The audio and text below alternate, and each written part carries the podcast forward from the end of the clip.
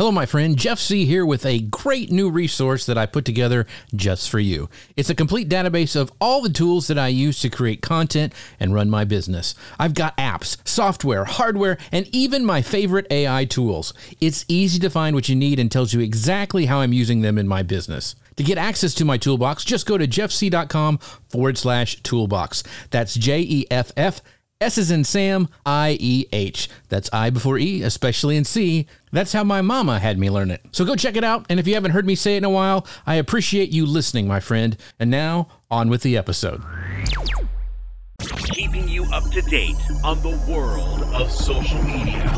Industry experts, innovators, creators, storytellers, and the latest social media tools, tips, and tactics. This is Social Media News Live.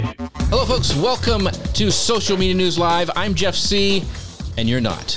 And this is the show that keeps you up to date on the what's happening in the world of social media and so much more. We've all been mesmerized at some point by Disney's storytelling magic. So, have you ever wondered how these tales can be woven into successful marketing strategies? Or maybe you'd love to discover how the enchantment of Disney can elevate your brand's narrative. If these thoughts have crossed your mind, you're in for an enchanting ride today.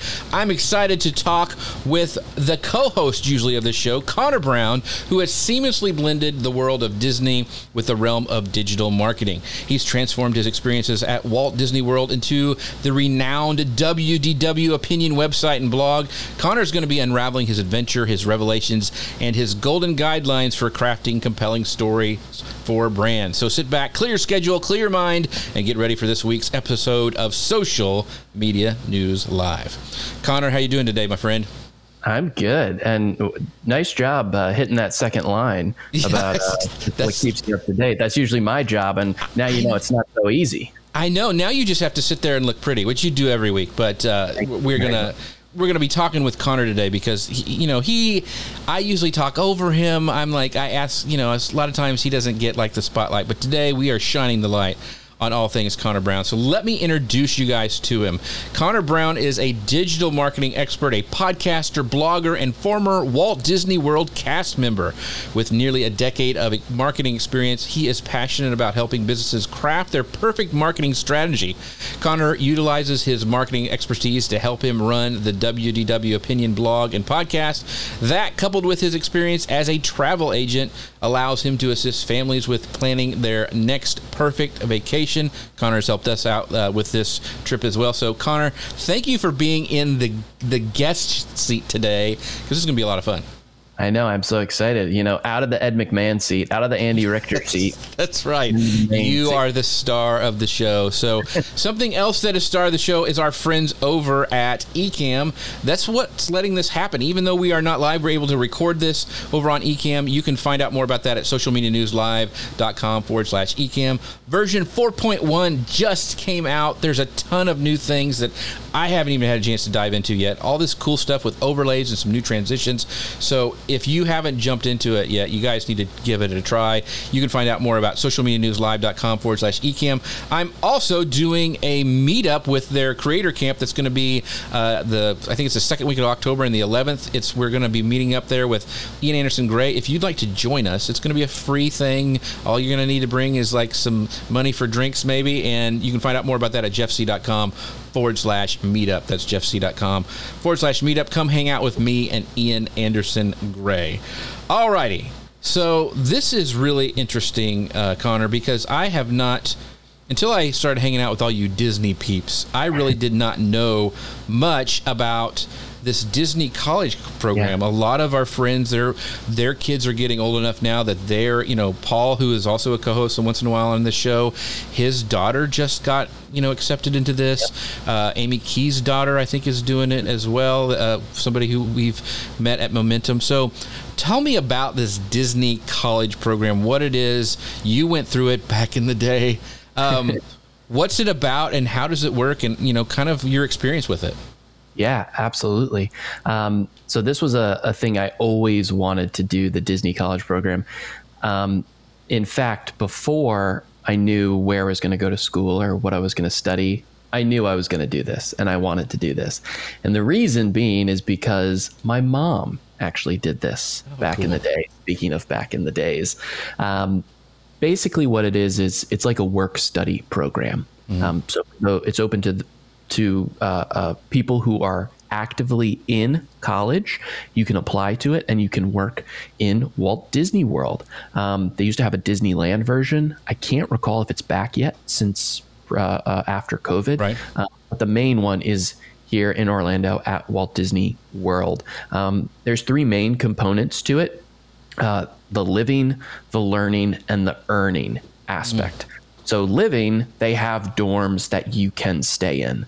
Um, now they are brand new, like less than a year old, maybe wow. maybe a year old, and they're super super nice. The dorms that I stayed in are not the nicest, but they were they were getting towards right, the end of right. their their life cycle. Funny enough, they've actually been converted back into regular apartment buildings for people to live in.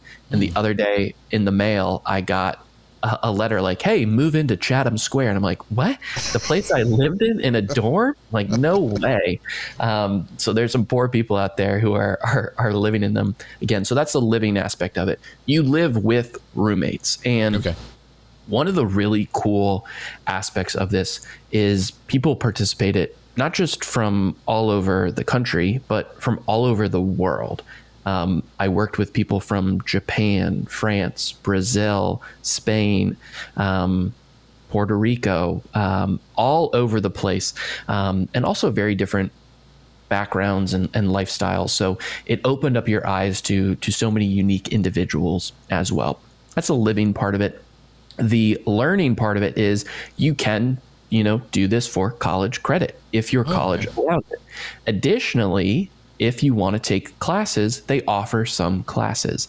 Um, it'll be like you meet once a week, twice a week, not much more than that. And you can't really take a full course load as you're doing it. So this is basically like, you, you know, you go away like you do right. for like a gap year kind of thing study abroad yes stuff okay. like that um, i did it right out of college so i applied while i was in and then i participated on it right after graduation which was great because i did treat it kind of like a gap year mm-hmm. and then of course there is the earning component which is when you're working in the parks i worked uh, two college programs back to back. My first one, I worked front desk, so checking people in, checking people out at Disney's Yacht and Beach Club resorts, which was awesome.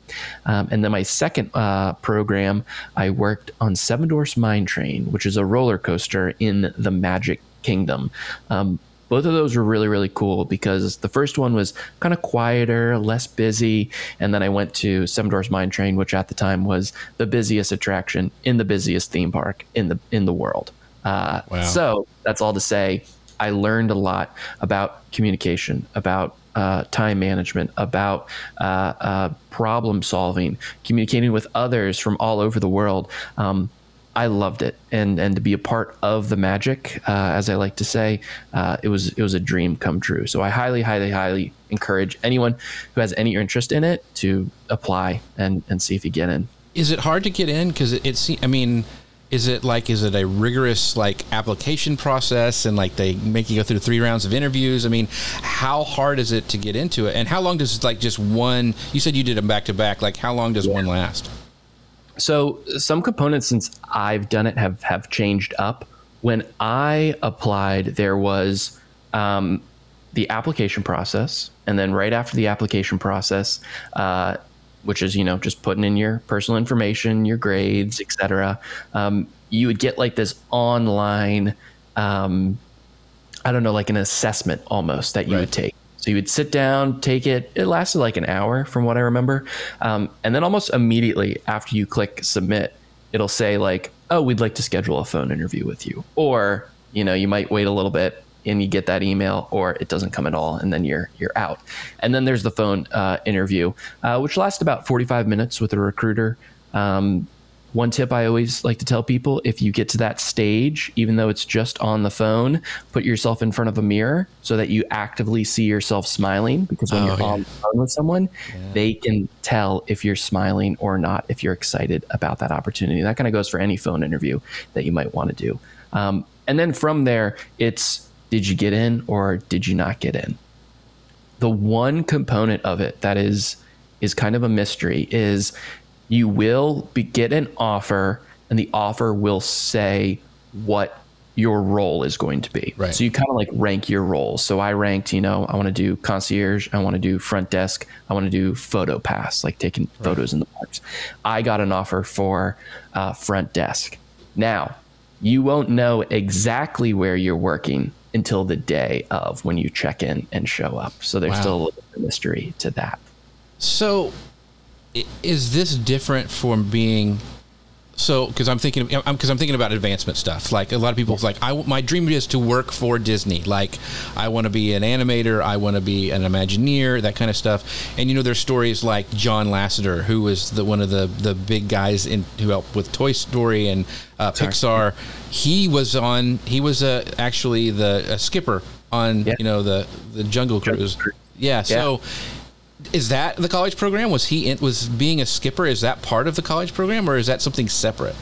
So you you can do that. That could be a role. I don't think he was on the college program. Okay.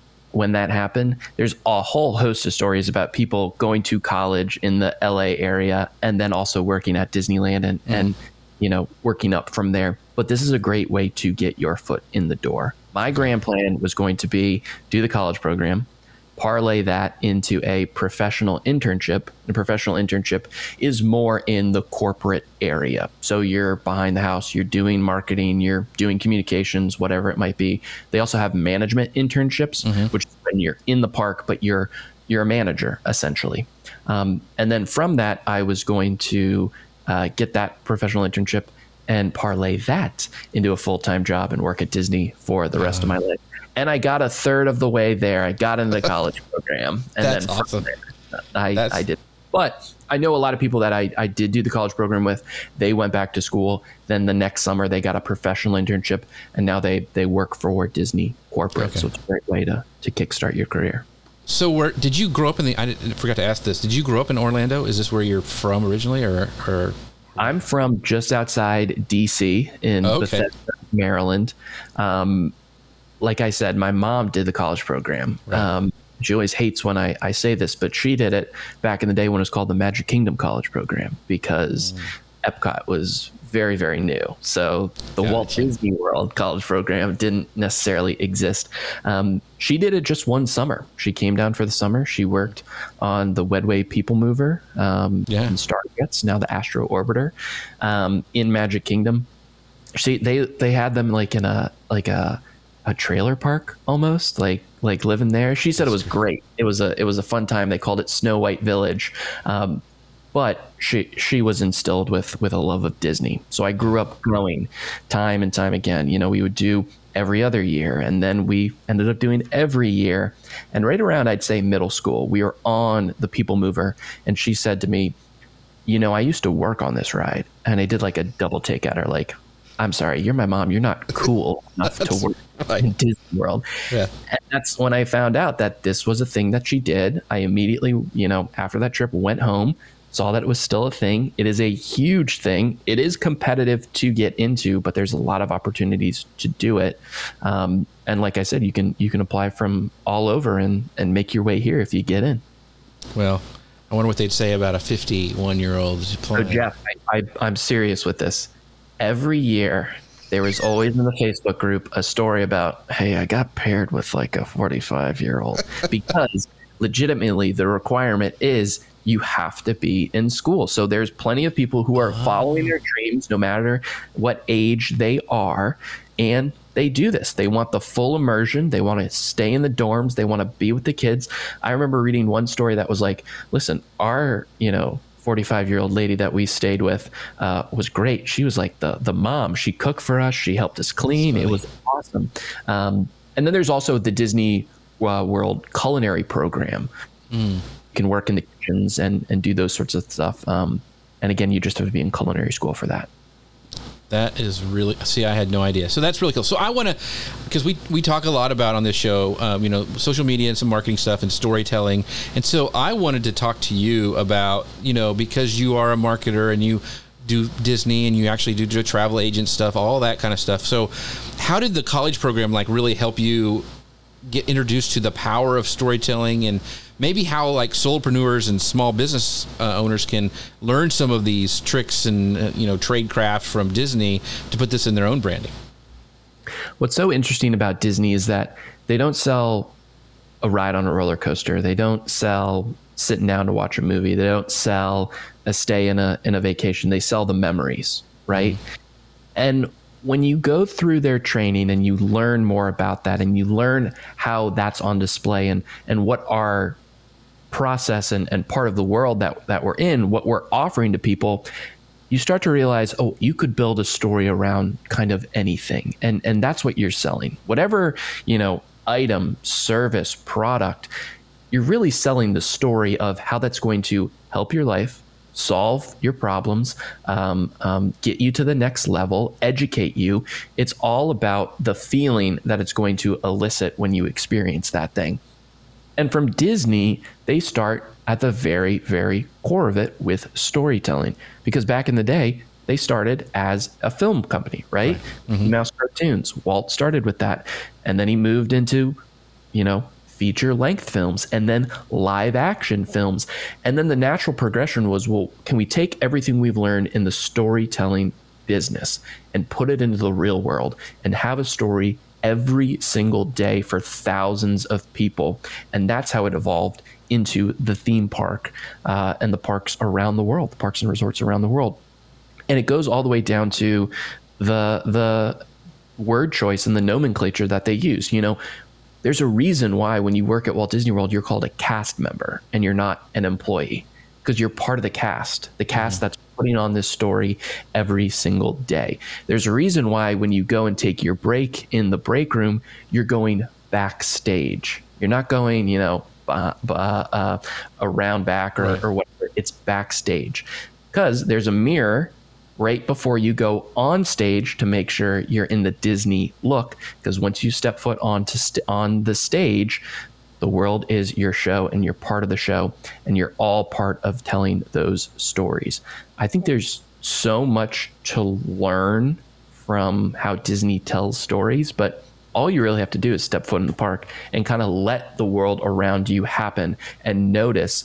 Um, but Disney does a really good job of disguising when stories are happening so that you don't even know they're occurring around you and they make it very fluid and and natural in a mm-hmm. way so one of the things that i remember and you can probably maybe talk a little bit about the behind the scenes stuff one because I, I got so jealous when he told me that one time you got to go tour uh, the the haunted mansion ride like go back yeah. in there and like look and oh, see oh, yeah. everything's made with the lights on it's, uh, that's, that's really cool but one of the things that i remember reading in one of the many books on on walt is that one time at disneyland he was like walking and he saw like uh, a frontier a guy who worked at frontierland yeah.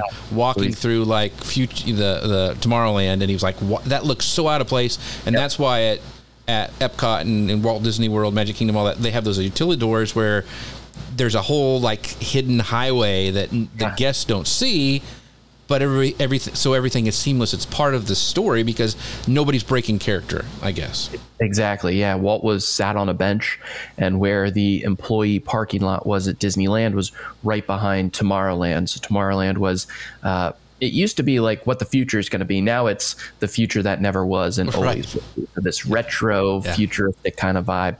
So spaceships, you know, the astronauts with the big, you know, right, fish right. bowls on their head. Mm-hmm. Um, yeah, and he was sitting there one day and he saw a, a, a, cast member decked out in his Western gear heading to Frontierland, um, walking through Tomorrowland. And there wasn't anything that that cast member could do about it. He was just getting from where his car was parked to where his right. job was that day. Um, but Walt saw that, and this was the creative genius of him. He knew that that broke everything. It ruined the story in an instant. And he said that in his next iteration of this, this was never going to happen. So, flash forward, you know, 20 years, and Magic Kingdom is finally built in 1971 here in Florida.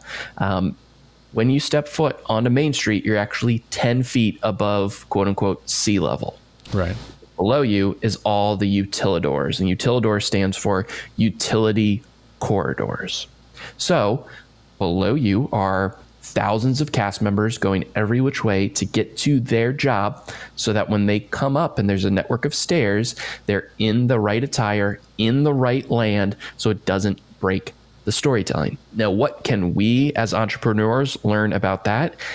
Is that the behind the scenes for us is just as crucial as what we put out in front of everyone to see. We want it to work flawlessly so that it helps with our storytelling and that it doesn't break from the narrative we're trying to tell. Um, one perfect thing is maybe you have a form or maybe you have a process that's that's broken that's not feeding the right information. Well all of a sudden you could tell the greatest story in the world. But if your info isn't getting delivered to the right person it's null. It's null and void. So setting everything up behind stage is just as important as what you put out for the world to see. And the utilidors are kind of that that perfect example of that mm. Yeah, I, I, just love that story, and it's just cool that you got to walk through them too. I mean, that's kind of. Well, let me just say they were a nightmare. They, were they really? Uh, yeah. So I um, uh, when you started, they would give you a map, and the map is just like Frontierland, Liberty Square, like. Right. Use uh, stairs 17B, and you get all turned around. There's no windows, obviously, so it's a right. time I mean, it could be, you know, 11 o'clock at night or whatever. I didn't go through them so much because there was a back way to get to where um, Seven Dwarfs Mine Train was. But every single time I was down there, it was, I pinched myself because it was so cool. There, there were people coming and going. There was golf carts going all through ever. Um, it's it's a whole city underneath your feet. There's a break room. There's a subway down there, like Subway sandwiches. There's a barber cosmetologists, all sorts of stuff down there. That is that is amazing. So yeah. I didn't ask you this earlier. What did you enjoy the most? Did you like doing the the when you were uh, up front, you know, the, with guest relations or running the actual ride? So when I worked front desk at the the hotels, I I like that one more.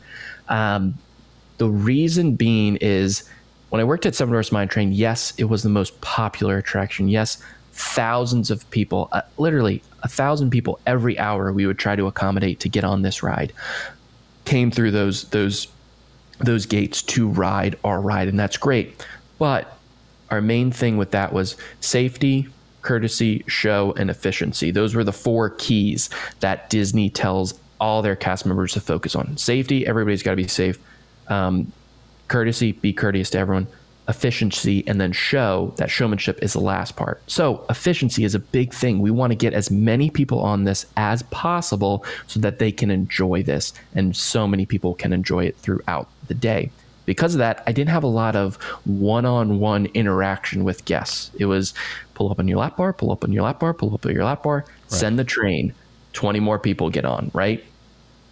When I worked front desk, not only did I get to spend more time with them, the check in process lasted, you know, 10 to 15 minutes, depending upon how, what people were checking in and things like that. But each and every day, I got to see them come back. I got to see them mm. come back from the parks that day. I got to interact with them. I got to share advice with them. I got to hear their stories about who they saw, about what characters they met, about what rides they went on, what shows they they participated in. So I love that because I felt more a part of the story and their story on that Disney vacation that they were taking. Mm. So on your mine train, what are some like insider things? Like what happens when somebody got sick? Was it a code green or something like that? Let you uh, like code V. Code, code v. v. We got a code V.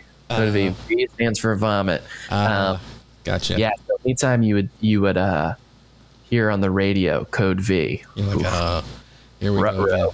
Yeah. Not, yeah. So, um, I want to talk a little bit. You know, you talked about the utilidors and some of this stuff, but what what is your experience with Disney? How has that influenced the way you create content? Like, especially like Instagram or TikTok, which I know you do a bunch of stuff on. Were there storytelling lessons you learned from like interacting with people or watching other cast members, how they you know perform out in front of people? What are some takeaways that you kind of got from your college program that helped you create content? Yeah, two big things I think. One, and I kind of already touched on a little bit the the power of the smile. Right when okay, you yeah. smile, it elicits this emotion, emotional space with someone, and and kind of can put them in the right mood that you're trying to express as well. And the second thing, which this is a creative thing, and it takes a lot of time to really hone in and perfect this, but it's clear communication. That is without a doubt the most important storytelling aspect, period.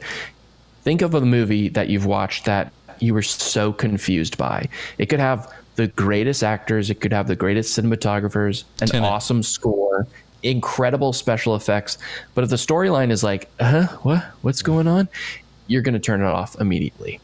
Clear, uh, uh, effective, and concise communication is super, super important. So you'd think I'd say, oh, I learned about, you know, the magic and and creating this, that, and the other, and the power of, of storytelling. And I did learn a lot of that. But what I really learned was how to communicate effectively. Let's mm. think about Dwarfs Mine Train in particular. Like I said, a thousand people coming onto that ride every hour. A little bit more. We'd always like to get more. People from all over the world. There might be a language barrier, right? Mm. You're only for a few seconds, but you got to make sure that they understand everything they're going through, the ride that they're getting on, the safety procedures uh, uh, into place, and you're never breaking your character, your quote unquote character. They always feel immersed like in, they're in the world of Snow White and the Seven Dwarfs. To be able to do a few seconds when you dispatch a ride every 30 seconds, it's really, really, really crucial.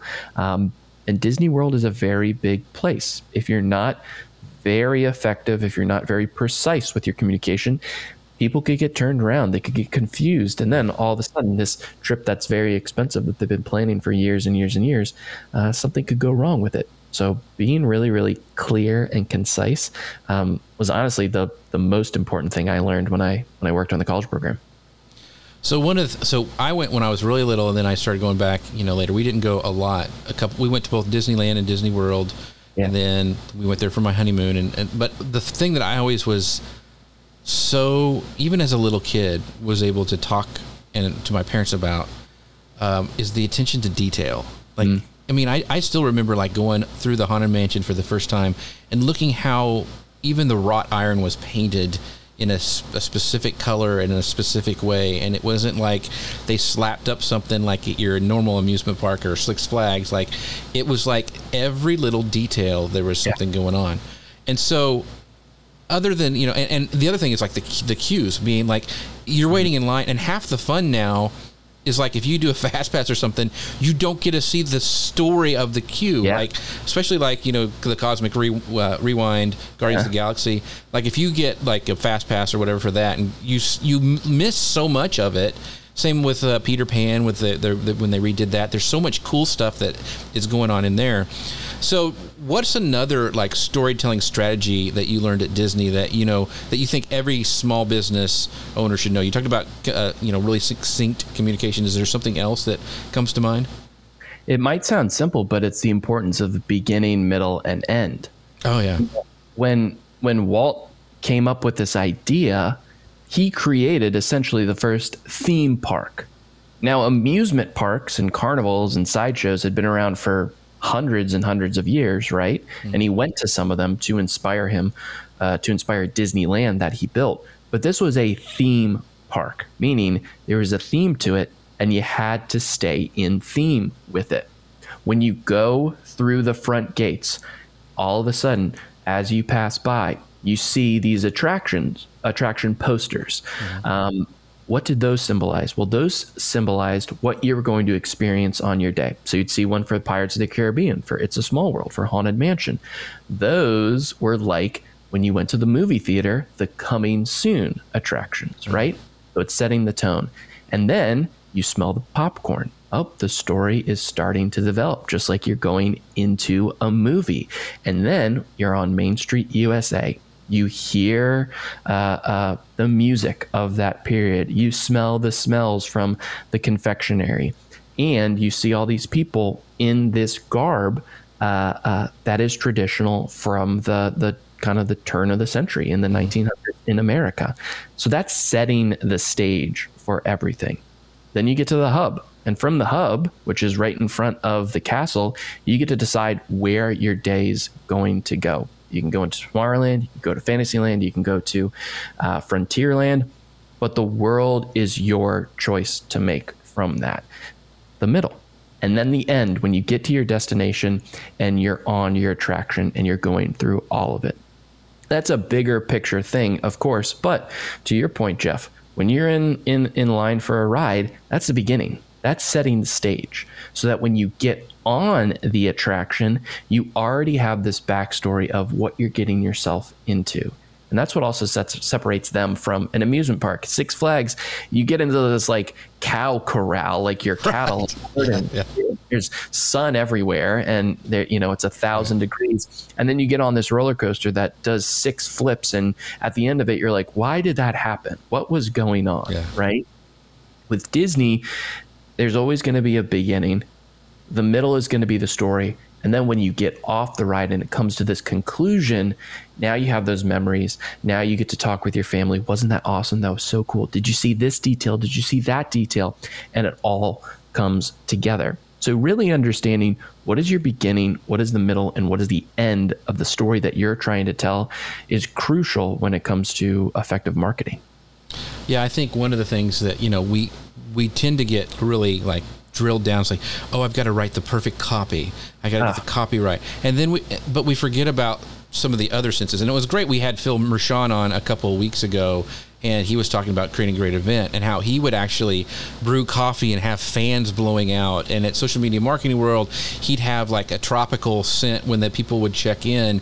And so I think it's been it's really interesting, and I think companies that are, are really aware of this and thinking of ways to enhance other sense, uh, senses. Now, I know a lot of us like we're social media marketers. How are we supposed to like send a smell e- email? How's that going to work? You know, but I'm talking about like somehow to invoke a sense of nostalgia, which is Disney's big thing. Like that's what they're going for and now there's a lot more older adults that are coming into the park and they're starting to change some things to cater to them a little bit more so um, i think being aware of we're not just doing one thing. We're not just going to write good copy and, then we're done.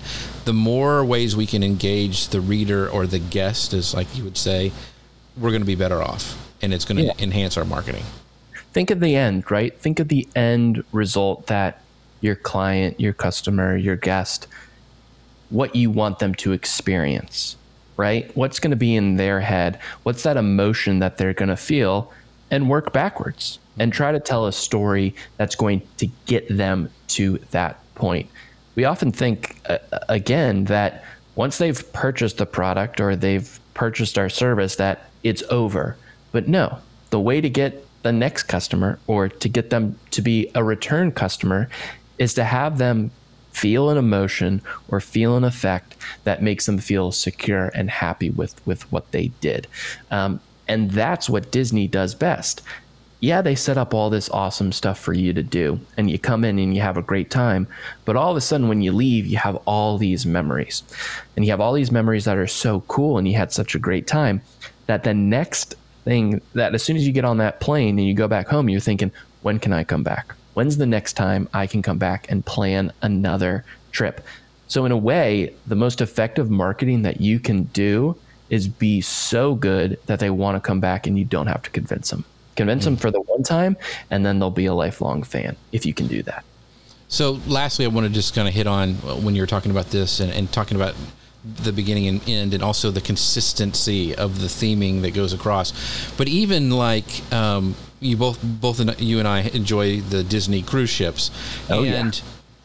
The way that they continue that theming across their ships every ship is different, but mm-hmm. there's also the consistency through it from the artwork that when you're going up and down the stairs you see. And I swear it was changing and it didn't. I mean, it wasn't. I just got lost.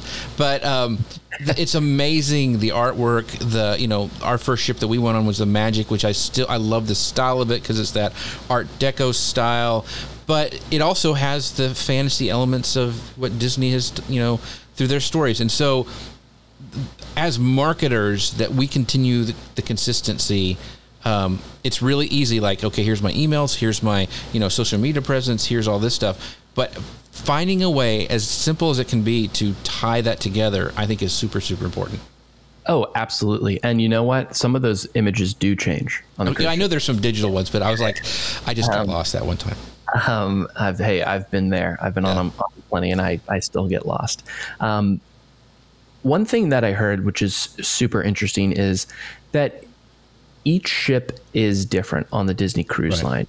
But if you took out all of the quote unquote Disney touches. So so meaning you took out away all the the Mickey references or the Minnie references, the references to the characters that they own within the ship, and you put someone in the lobby in the atrium. Even if they've never been on a Disney ship, they should be able to say this is a Disney Cruise Line ship, right. And that's what a brand is, right? That is mm-hmm. exactly what a brand is. Um, a logo is an image, but a brand is knowing you put a sneaker in front of me, if the logo's taken off, I know that's a Nike shoe. That's a Nike right. shoe. And the way that Disney has been able to perfect that is they take it from the movies and the TV and all of this into the theme parks, and then they take the theme parks land and put it in the middle of the ocean.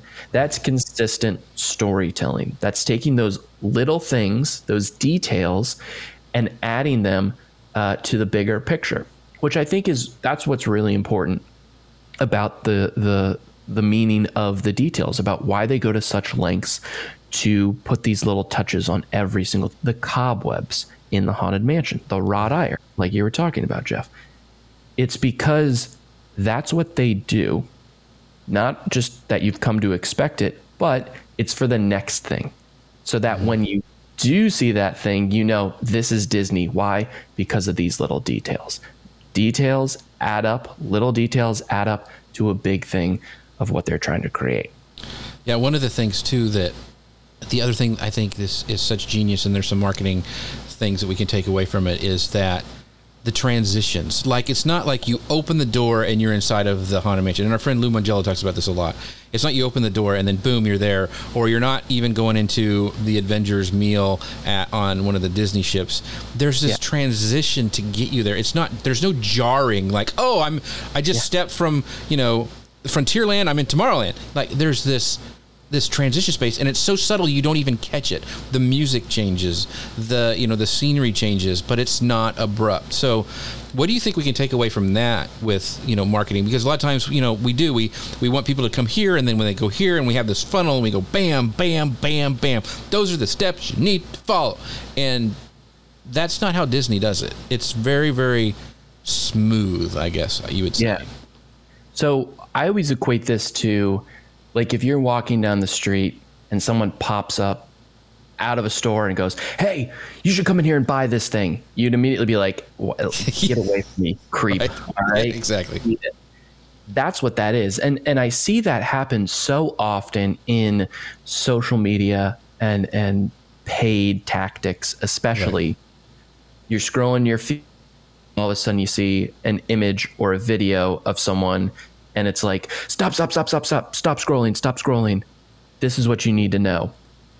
If your whole premise is stop this is why it's probably not a good idea from the get. Like if you need to run out into traffic mm-hmm. not paid traffic but real traffic or maybe paid traffic and stop everyone so that you can tell them what they're doing wrong maybe that's not the right audience, that's not the right place, and that's not the right thing that you're trying to sell.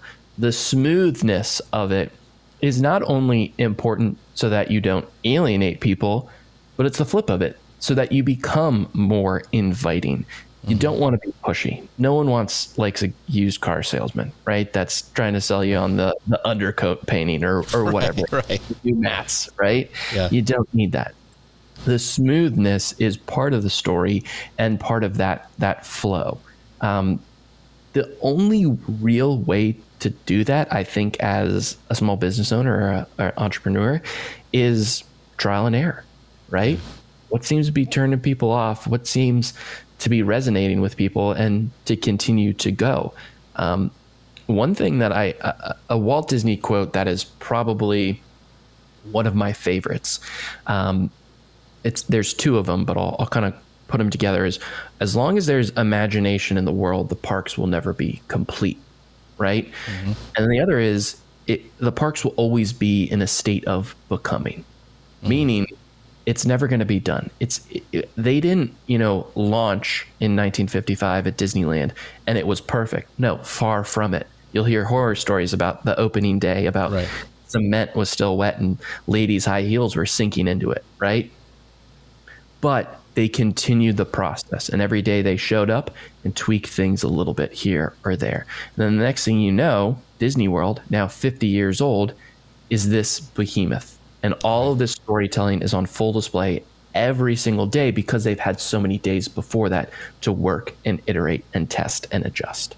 Yeah it's just it's there's so many great takeaways from there. And so um, yeah the storytelling and things we, we, can do as marketers to smooth that trend and i think a, a thing that smooths a lot of the, those transitions uh, to sell or to buy you know uh, as a marketer is the community stuff. Like you're gonna you're that smooths so many those transitions over is being able to go and like hey um, you know, I, I, Conor said to do this when I'm at Disneyland. I know what he's talking about. I'm going to do that, and uh, you know what? I'm going to buy his his package that he's selling because I know Conor, and he's going to take care of me. And he told me like this little hack to do when I'm at the park, and so that's going to smooth that kind of transition of the the sale. And so I think that is so huge uh, that so many people and so many small businesses don't do very well.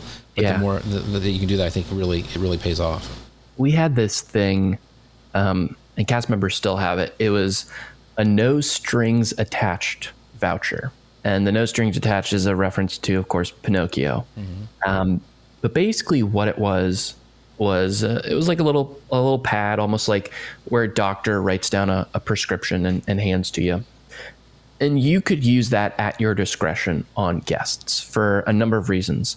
Um, maybe they were, you know, having a rough day and you wanted them to, uh, uh, you know, get a Mickey Mickey ears, right? Right. For you'd write that down, you'd write the reason, you give it to them, and then you'd go with them and and you get that for free. The example that they always share is you see a kid walking through the parks, they drop their ice cream, you run over them with say, hey, use this, go get a new ice cream since you uh-huh. just dropped yours, right? Um, those little things that in they're not even a drop in the bucket in, right. in the terms of, of, what Disney's getting in, in revenue. They're they're inconsequential. But those people are going to remember that scenario for years and years and years to come. And then they're going to tell their friends that. And their friends are going to go and they're going to have a similar experience like that. And it's going to build and build and build. And it's like investing, it's the compound effect. Those mm-hmm. little things add up, just like those little details that they're building into the rides themselves. The cast members should also be enacting with the guests. And those little things go a long, long way. Yeah. Yeah. Great stuff. Um, one of the things, uh, you know, we've been talking about storytelling. Something that really helps with storytelling, which we're using today, is our friends over at Ecamm. You can find out more about them at socialmedianewslive.com forward slash Ecamm. If you've got a Mac and you're wanting to tell a video or an audio story, it is a no-brainer. It uh, makes it super easy to do. They just released uh, their four point, what did I say, four point one um, updates where they it's just some of the uh, overlays and the cool stuff you can you can make with Ecamm. It's just it's mind blowing. And so, uh, if you're wanting to tell your own story with uh, video or audio, make sure you check them out. Socialmedianewslive.com forward slash Ecamm. Man, Conor, I can nerd out about this forever, um, but I want to get to this second part because you wear another hat where you actually teach um, marketing and strategies to other travel agents that the company that you work for. Um, so I wanted to kind of talk about this and, and kind of couch it in the storytelling and maybe some of the training that you do. Is what is a big mistake that you see like small business owners or even maybe people who are coming in that you're having to train uh, as new travel agents that they make with their storytelling and how can they kind of overcome that i think the biggest thing that that so many people are afraid of is the selling aspect of it mm. right no matter what we're doing we might be an expert in marketing, in video production, in uh, finance, in travel agencies, right? In in planning people's trips, and that's great. And and we're told as entrepreneurs to take the things that you do best and and put them out there for others to interact with and, and learn from and take and utilize.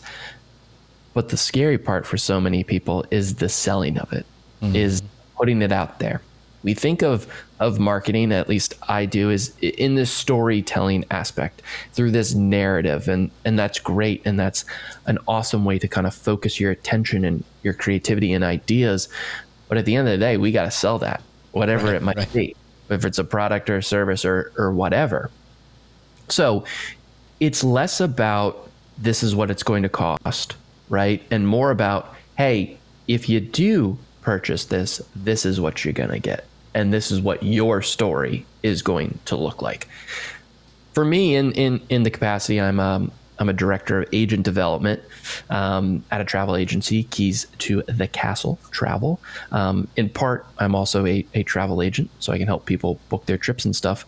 But that's what I see time and time again. People come to me and, and they join our agency because they love Disney. They love planning. They love helping people, but they don't know how to get the word out about it. Or they kind of feel a little icky, right? Like, right. oh, well, gee, gosh, gee, Willikers, I could help you with your trip, you know? Right. right. Putting yourself out there, I think, is probably the scariest and, and the most daunting thing. And I know we've had conversations before about about the money aspect of it, right? Like mm-hmm. money's this, this dirty word, but it's the reason why we got to do it everything, right? At the end of the day, that's that's what we need. Um, so I train new travel advisors in in ways to sell without selling, right? Mm. And it's really about putting your story out there and having people connect with you. And then every once in a while saying, "Oh, by the way, I I offer this service." And once they trust you because you've been telling a great story and you've focused in on your story, they'll come to you. They'll come to you because they feel like they know you, because they trust you, because they want to work with you, because they think it's going to be a great, great time. So focusing on that and then eventually asking for it, I think is a great way for people not to be as nervous about the mm. selling of all this stuff. Yeah, so I wanted to just a real life example. So uh, we're going this weekend. We're actually there now because this is recorded. But um, my daughter and I are going to Hollywood Studios one night, and there's this thing that where you get to go and you get a it's a VIP dinner where you get to sit there at a at a nice Disney restaurant, and then you get like this VIP seating for Fantasmic, which you know I waited too long, and I guess they sold out like the first day they came out because everybody wants good seats for this this show at the end of the night at the parks, and I was like, man. Oh, I can't. I really. And I said, Conor, do you have any pull? And he's like, No, I don't. I don't have any pull over there. But uh, um, what he did is he he messaged me like this weekend, going, "Hey, they just opened up some more. If you want to go get it, go go grab them right now." So I was able to snag these. So that's what we get to do. Is my daughter and I are going to go and have this great dinner, and then we have this VIP seating for this amazing fireworks, which she has never seen before because we went back when it was COVID and it wasn't there. So it's a big deal this happened because of Conor's, um, you know, the no strings attached policy kind of thing, or going beyond, above and beyond uh, what he is needing to do. Like, how do you train other people to do that? Because that made a big difference. You got me something that I didn't think I was going to get. It exceeded my expectations. It was just like this. Oh, I'll try it. I probably it's not going to happen, but I, at least I can say I tried, kind of a thing. And then it happened, and so that's like, okay, Conor, take all my money, kind of a thing. So, how do you train that kind or that level of service to a new agent who's coming in? Like you say, you got to leave your phone on 24 7 and just, you know, you got to be there and you got to. How do you train what you have learned and what you do now? You know, it, it is about setting boundaries because in order for you to be 100% or as close to 100% effective in what you're an expert at, you have to be 100% a human being, which means you got to go to bed. You got to not stress. You got to enjoy your life. You got to spend time with your family. So setting up boundaries with clients, I think, is is really really important. So saying things like, "Hey, listen, you know, uh, uh, I work Monday through Friday. These are the hours. If you send an urgent email, I'll try to check, but just know that that this is what it is." And nine times out of ten, every single client is going to respect that and say, "We totally get it. Thank you so very much." One other thing, we have this this thing in place, and I think I've talked about it before. Yeah, we we talked about it last week about you have to respond within 12 hours. Right. Right. Right. And a response can be as simple as, "Hey, I've received this and I'm working on it. Just wanted to let you know here's when I'm going to respond." That alleviates the the pressures like that. The way that we train people to do this is by giving them real world examples, right? But the only way that they're actually going to learn the benefits of going above and beyond is by actually doing it. And then they get the reciprocal nature of it, mm. right? So now I know Jeff's going to throw all of his money at me. Yeah. It won, right? Yeah. And why did it win? Because I just set a mental reminder for myself to, hey, keep checking it every once in a while and, and see if, if you can get anything from him. Mm. I didn't guarantee anything, but right. did look and and I think when you are invested in the success of your clients, you're going to be the one who's going above and beyond just because you want it to be special. Right. And when we're talking about Disney or we're talking about marketing, things that we love and we love when people succeed or have great trips or or do this, that, and the other, we know what that feels like, right? We know what it feels like to have a great marketing campaign and, and it achieves all your goals, or what it's like to have an awesome Disney vacation and you make all these memories. So because we've experienced that, it's so much easier to go back and go above and beyond for all of your clients because you know when they're going to feel like that, they're going to be my my customer, my friend, my confidant for for life because of all that. Yeah. So uh, that is also a little plug that, like, if you need help with stuff for travel, that Conor Brown is your man. Um, last, yeah, last, probably last question because we're kind of, you know, like we geeked out about this uh, so much yeah. storytelling. But I know you also do email and paid social uh, yep. for for clients as well. Um, the question I wanted to talk about, kind of in the same vein as we were talking about storytelling. So, how can you balance the brevity? Like, let's talk about paid social ads and, and maybe some some email stuff.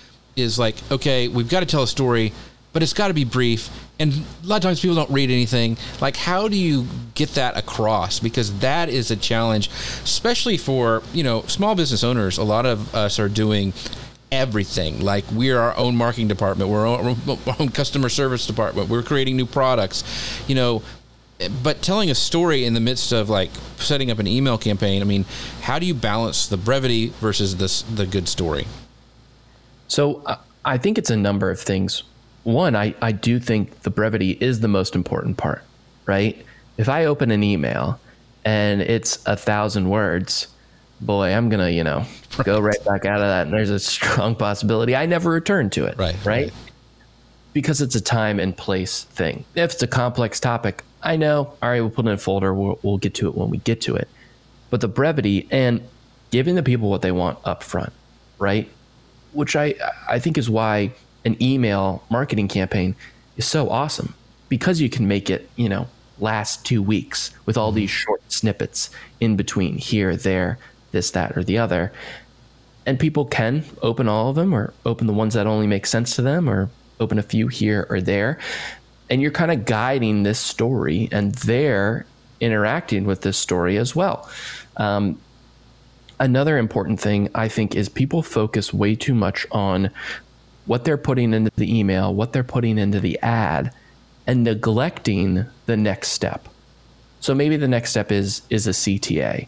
All right, we got to put that right up. Or maybe the next step is let's send them to this page. Put yourself in a viewer's shoes that has never met with has has never met you, doesn't know who you are, uh, but has just seen this ad for the first time, if they click on this, is this next page going to be exactly what they're looking for based on this ad? If it isn't, then it doesn't really matter about brevity. It doesn't really matter about what your goal is. If it's there's a disconnect there, um, then it's all for naught. Another great thing that Disney does, right? You know kind of what you're getting yourself into. They send you these emails about this is what's offered at your resort hotel this is the story of your resort hotel. So when you show up, it makes perfect sense that this is the place. Um, it's very, very tricky, but it's about iterating as well, seeing what's working and doubling down. Disney does that all the time. They know it works in one park, get to another park halfway across the world, right? Yeah. They double down. That's why there's there's sequels galore. That's why there's uh, live action remakes, right, of all these animated classics. Um, know it works and just keep doubling down. Awesome, awesome. So much good stuff, and I could geek about this stuff because there's books. There's so many books oh, yeah. written about this and the stories and all the. I, I, love hearing how things came to be, and so, uh, Conor, you have been amazing as always. Uh, appreciate you always, you know, helping with the show, and also. Um, just the the knowledge that you bring uh, every week and the stuff that you've talked about today is just fantastic. So tell people where the best place is to find all things Conor Brown. If they like, hey man, I am sold. Let Conor plan my trip. I'm ready to go. I've never been on Disney cruise. I want to go. Tell me how to do it. Conor's your man. Where can they find out more about you? Well, thank you so much uh, for having me, Jeff, and, and putting me in the hot seat on this one. I love doing the show each and every week. It's so cool, all the awesome people we get to interview and our uh, the community that we interact with. We haven't said Google Plus, so I'm just going to say oh, Google. There you for Chris Stone. There we go. Um, so if you want to learn more about me, you can go to wdwopinion.com. You can follow me at wdwopinion across all the social medias. If you want to reach out directly to me, that's Conor C O N O R at wdwopinion.com. Uh, I can help you plan your next perfect Disney vacation. Disney World, Disneyland, Disney Cruise Line, other cruise lines, Universal Studios. I can help with all that. And of course, if you ever want to talk marketing, you can reach out at any of those places as well. Awesome. Thank you, my friend. Thank you guys for watching. We are so sorry we weren't able to bring up your comments uh, live today just because of uh, we are actually speaking and we're actually at Disney, what we were just talking about. So I'm sure we're going to come back with a lot of cool things to tell you. Um, and just a little plug for, uh, you know, next year because you missed uh, Momentum this year. Uh, Lou opens that up. He usually has uh, around 50 spots that he keeps the whole conference at, which is really, really cool. Makes it very, very intimate and you get a lot of, it's like a giant mastermind. It's so so very cool. I love it every year. So make sure you check out Lou Mongello's Momentum for that as well. And with that, we'll th- we thank you guys so much for watching. Thank you for listening, and we'll see you guys next week. Bye, everybody. Social Media News Live.